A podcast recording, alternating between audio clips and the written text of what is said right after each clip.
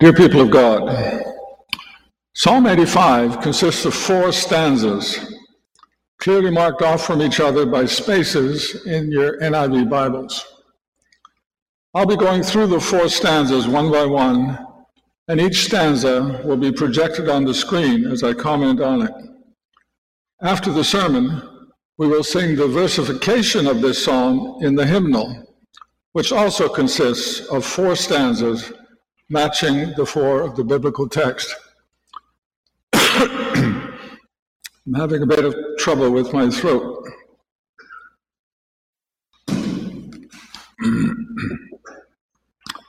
Although the psalm consists of five, four stanzas, a more basic division of the psalm is into two halves, each consisting of two stanzas.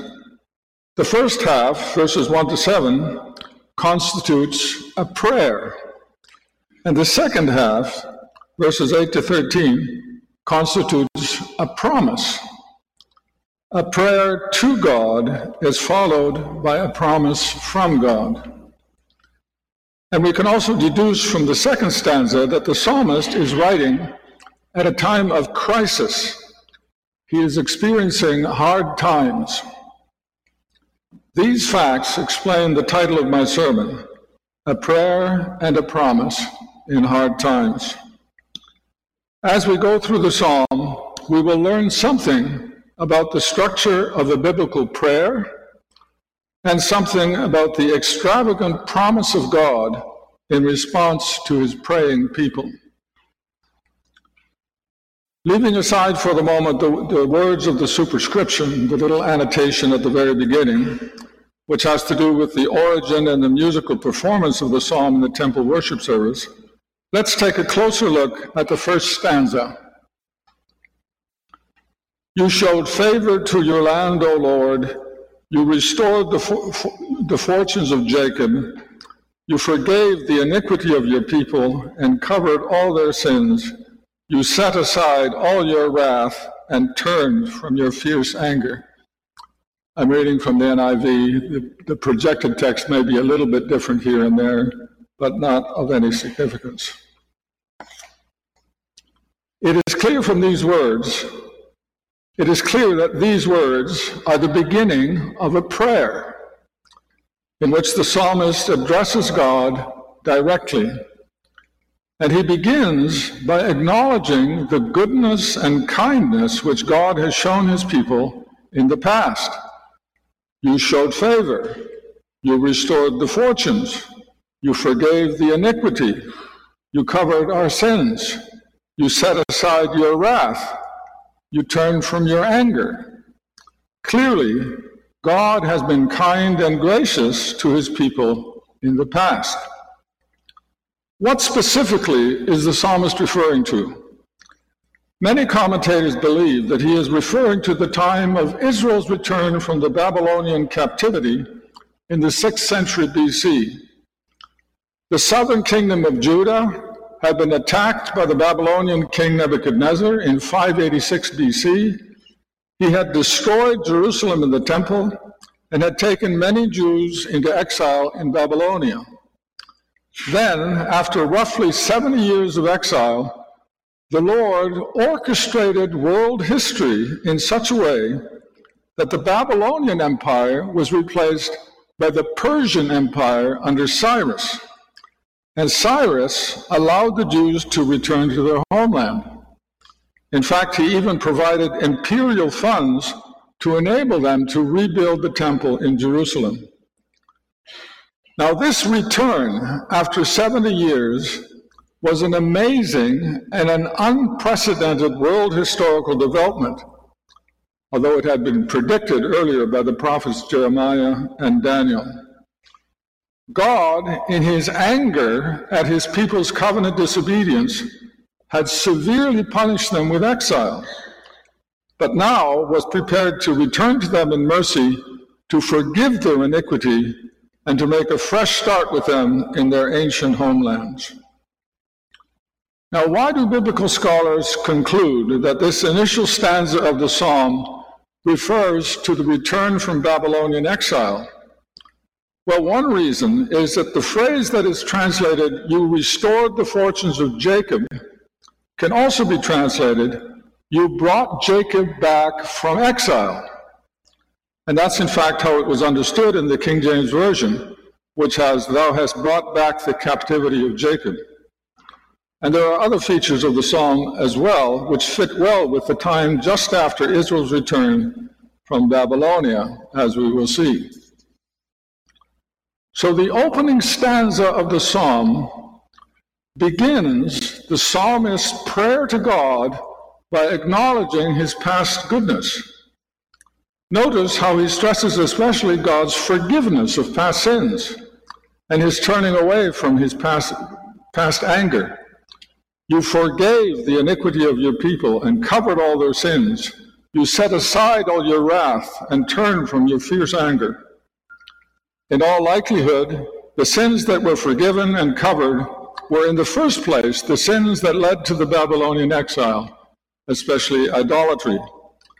And the anger that God set aside and turned away from was the anger that came to expression in that same Babylonian exile. We turn now to the second stanza, which reads as follows Restore us again, O God our Savior, and put away your displeasure toward us. Will you be angry with us forever? Will you prolong your anger through all generations? Will you not revive us again, that your people may rejoice in you? Show us your unfailing love, O Lord, and grant us your salvation. The psalmist continues his prayer but now he uses very different language. And he even seems to contradict what he has just said in stanza 1. He has just said that God has set aside and turned away from his anger, but now he assumes that God is still angry. In fact, he wonders if he will be angry forever. His words are unmistakable. Put away your displeasure toward us. Will you be angry forever? Will you prolong your anger through all generations? What's going on here? Apparently, something has happened since the time described in stanza 1 when God had restored the fortunes of, of, Jacob or brought Jacob back from exile. The situation has changed since the time when God had forgiven his people and set aside his anger. Apparently, the people had once more fallen into sin, and God was again angry with them. In fact, their situation had become quite desperate because the psalmist now cries out to God to revive, that means make alive again, his people, implying that they were as good as dead. And he cries out to them, Grant us salvation, that is, rescue them from their troubles. Clearly, the psalmist and his people are experiencing hard times. God is angry with them again, and they are in serious trouble. This situation also matches the circumstances of the Jews after their return from the 70 years of exile in Babylonia. When the initial small band of returnees arrived back in Jerusalem and surrounding areas around 538 BC, they soon ran into opposition from the non Jewish local residents, and they abandoned the project of rebuilding the temple. 18 years later, in 520 BC, the temple was still lying in ruins, and the Lord was angry with his people, sending them drought and crop failure. And it was then that the Lord raised up two prophets, Haggai and Zechariah, who encouraged the people to finally rebuild the temple and promised that prosperity would follow if they did so. It is in that context that we should hear the words of stanza 2. Notice how bold the psalmist is in his appeal to God. His boldness comes out especially in his use of imperative verbs and rhetorical questions.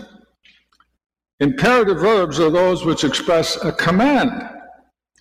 And the psalmist dares to use the language of command in addressing God. Restore us, God. I'm ordering you. Put away your displeasure. Show us your love. Grant us your salvation. It's almost as though the psalmist is saying, Come on, God, you've got to do something here. Although this kind of language is common in the Psalms, and indeed in biblical prayers in general, it is still rather startling to realize that God's covenant people is authorized to use the language of command in addressing their covenant partner. And the same goes for the, the use of rhetorical questions, which the psalmist does not shy away from either. Listen again to what he says Will you be angry with us forever? Will you prolong your anger through all generations? Will you not revive us again? This kind of language almost sounds like a challenge to God. But again, the Psalms and other prayers recorded in the Bible are full of this kind of challenging language. God allows us to speak directly and forcefully to Him, and even to use language which does not sound very deferential or respectful when we cry out in anguish and desperation. There's something else, too, that we learn about prayer when we consider stanza 2 in connection with stanza 1. The boldness of the appeal in stanza 2 is made possible by the acknowledgement of God's mercies in stanza 1. And this too is a pattern we often find in the Bible. First, we remember the ways God has been good to us, and we acknowledge that to Him.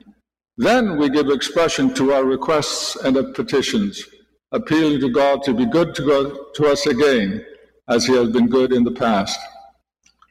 Although this pattern is not an, this pattern is not an inflexible rule for our prayers, it is a good guideline to follow.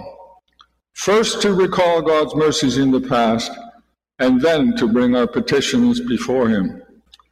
And those petitions can be quite bold and forceful if they are preceded by a recognition that we have already, in multiple ways, been the recipients of God's mercy and love in the past.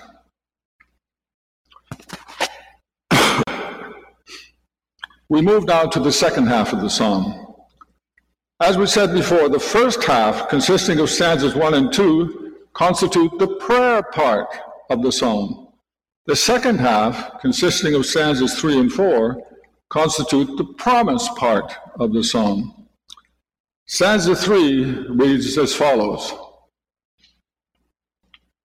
I will listen to what God the Lord will say. He promised promises peace to his people, his saints. But let them not return to folly. Surely his salvation is near those who fear him, that his glory may dwell in our land. The first thing we notice about this stanza it is that it is no longer a prayer addressed to God, but a promise coming to us from God. As the second line puts it, he promises peace to his people.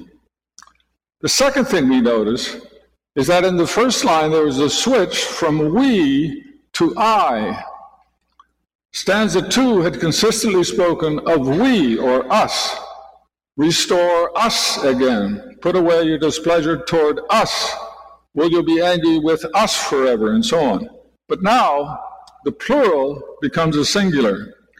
I will listen to what God the Lord says. Who is this I?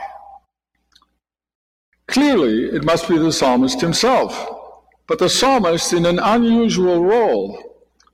Here, he is not a poet expressing his personal thoughts, feelings, or prayers, but he is someone who is preparing to listen what God has to say and then proceeds to communicate what it is that God does say. In other words, the poet becomes a prophet that is, a spokesman for God. The first line of this stanza is, I will listen to what God the Lord says. And the lines that follow give the content of what he hears God say.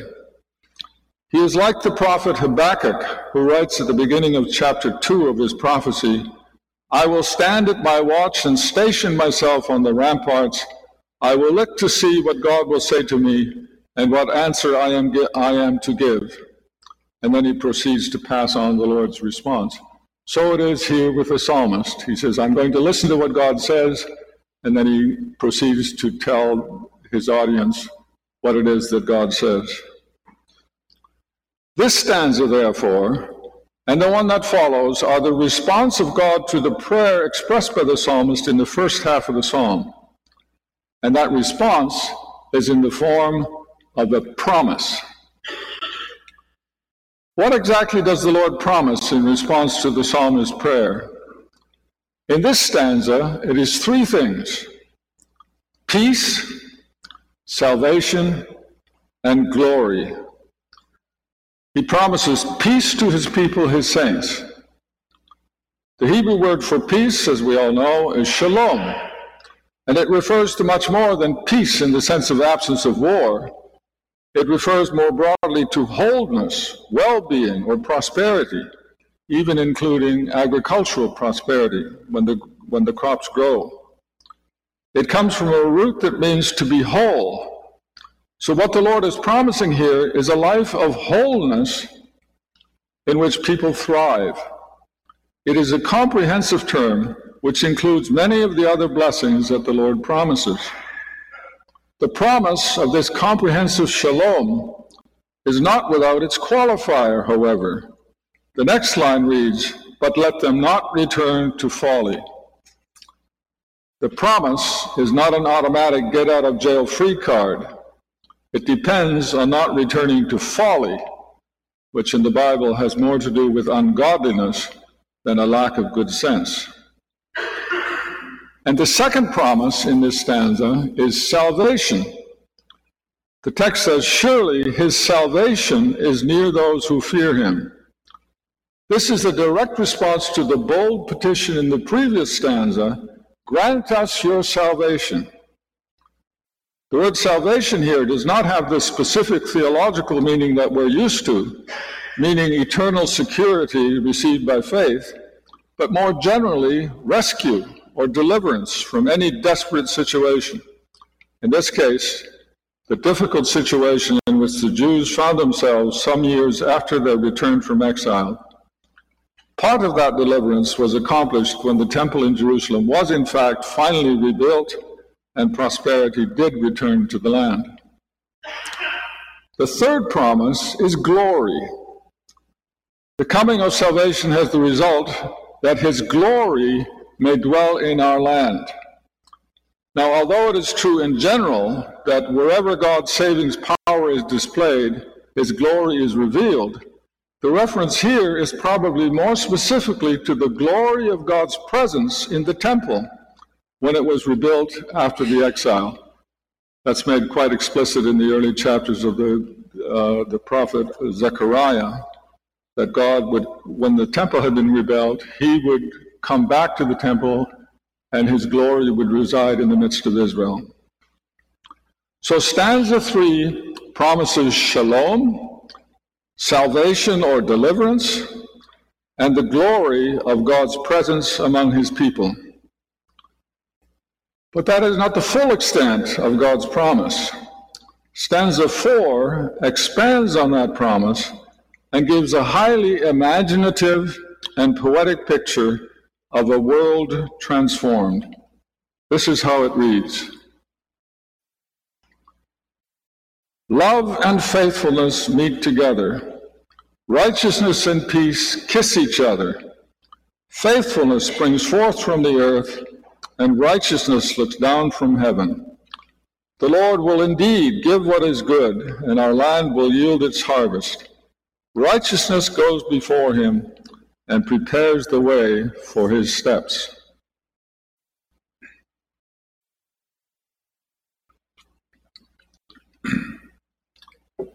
This is a very remarkable passage, one that is in many ways unique in the Bible.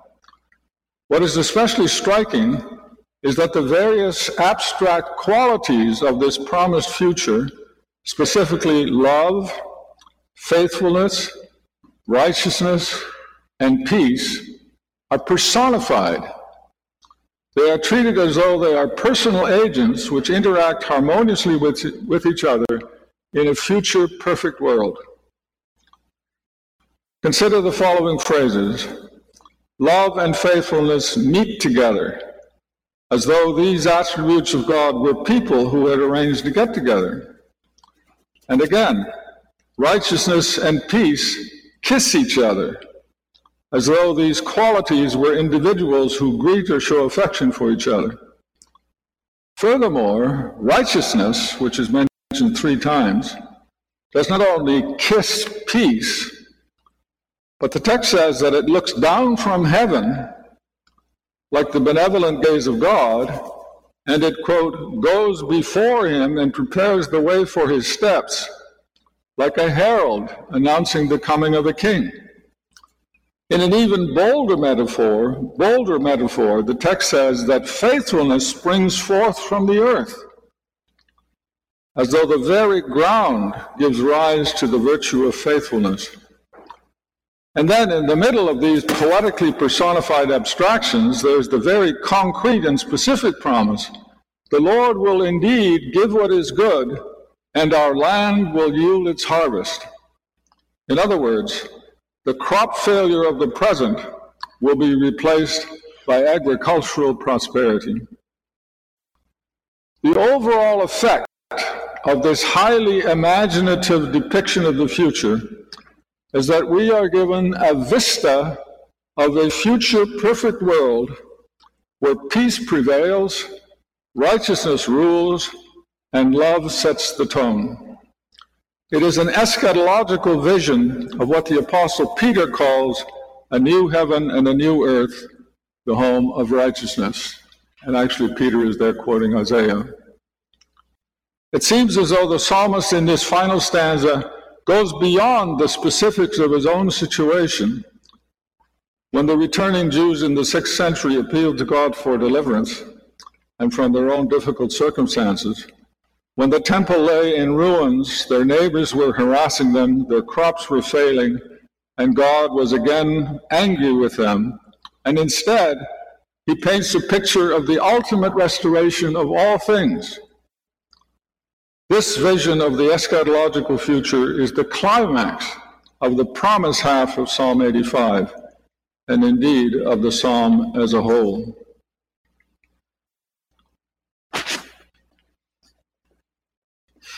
So we see that this psalm breaks down neatly into two halves the prayer half and the promise half. And we understand why it can be referred to as a prayer and a promise in hard times. What does that have to do with us as New Testament believers? The book of Psalms has been the prayer book of the Christian church for two millennia. Beginning with Jesus and the apostles, believers have appropriated for themselves the words of the Psalms and have incorporated them into their own prayers and songs.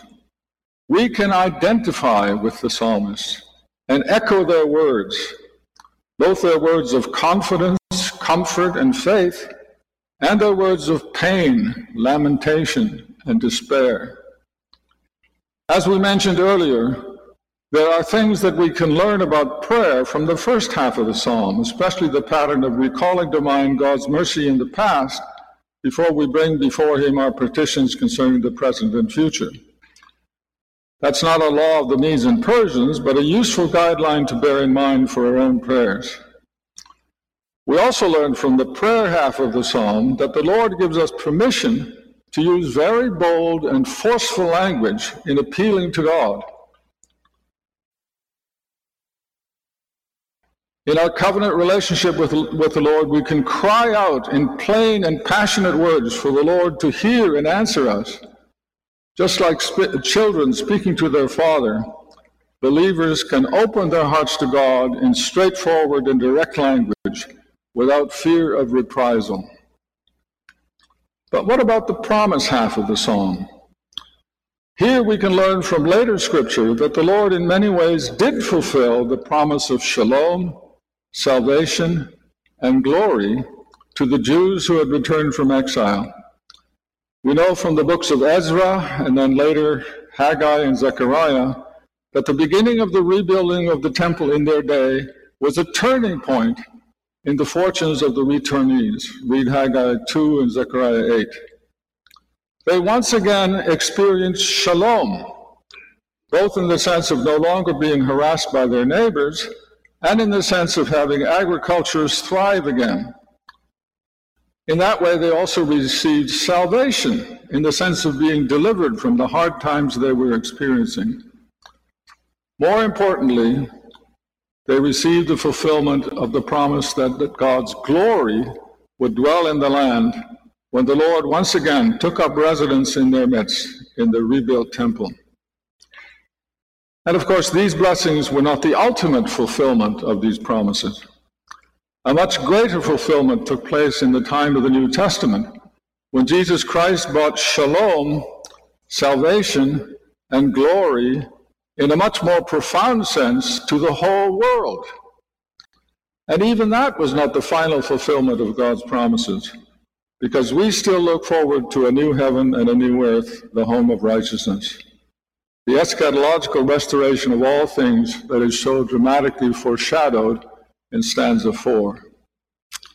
So we learn from the second half of Psalm 85 that in response to our prayers, the Lord fulfills his promises in installments, sometimes in small or big ways in our own lifetimes, sometimes much later in the history of God's people, and finally and completely in the new heaven and new earth after Christ returns. Bearing that in mind, and remembering the words of the Apostle Paul that all the promises of God are yes in Christ, we can confidently apply to ourselves the glorious promises of Psalm 85, also when we are going through hard times. To that, let all God's people say, Amen. Shall we pray? Lord God, we too can say with the psalmist, You forgave the iniquity of your people and covered all their sins. In Jesus Christ, you set aside all your wrath and turned from your fierce anger. And we thank you for all the goodness and the acts of deliverance that we have experienced in our lives.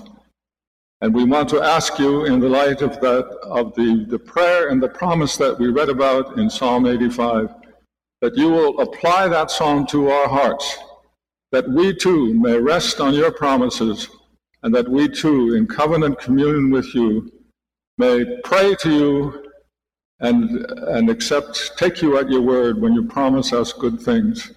In Jesus Christ we pray. Amen.